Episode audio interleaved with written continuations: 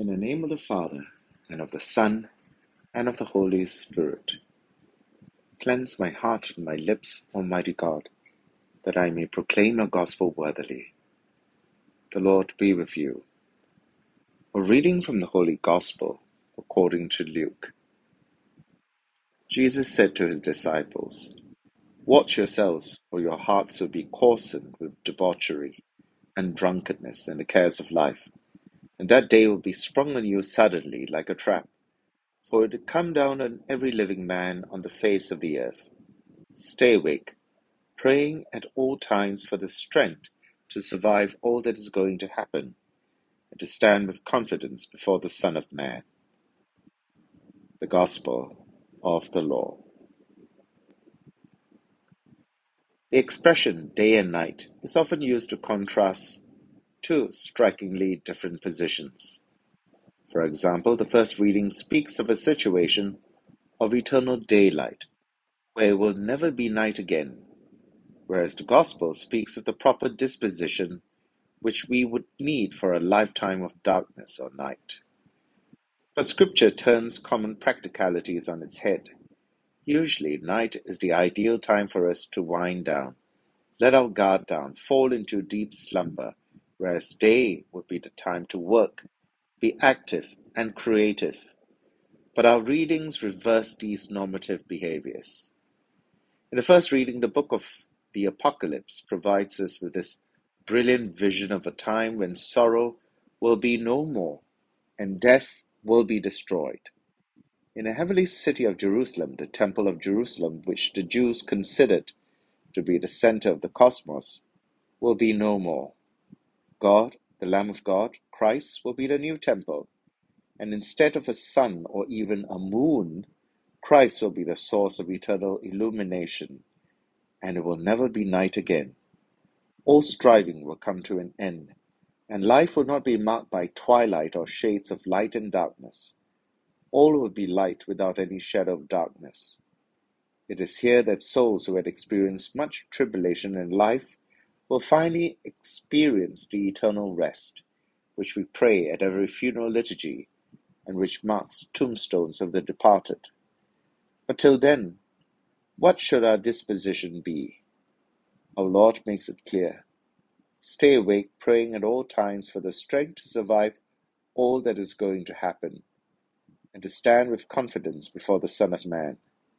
Stay awake, pray, and be confident. The threefold formula needed to do this in between time as we await the Lord's return. Staying awake does not mean looking out for the day of the Lord's return, as if this could even be predicted. Our Lord Himself reminds us that the day will be sprung on you suddenly. Staying awake means to watch yourselves. It is a call for moral vigilance. Failure to be watchful would lead to a coarsening of our hearts with excesses, intoxicating activities, and we get weighed down by the cares of this life.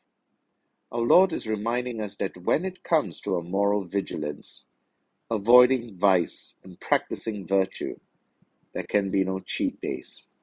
Whenever we seek momentary escapes from life without turning to God, we allow ourselves to become spiritually drowsy we become easy targets. It's good to remember that the devil and his minions never have an off day. How do we remain morally vigilant? Relying on our human resolve and capacity to resist temptation would never be enough. Prayer is the Christian's secret weapon. Prayer is what keeps the flame of our faith alive, our resolve strong, and our endurance resilient. Prayer is recognition that we are incapable of resisting temptation, overcoming sin, and growing in sanctity without God's grace and the power of His Holy Spirit. Finally, Christians must be people of confidence. Pop psychology often pushes the cult of self confidence as a cure all for all life's woes and struggles.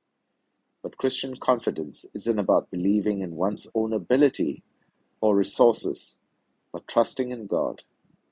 We are confident that Christ will return.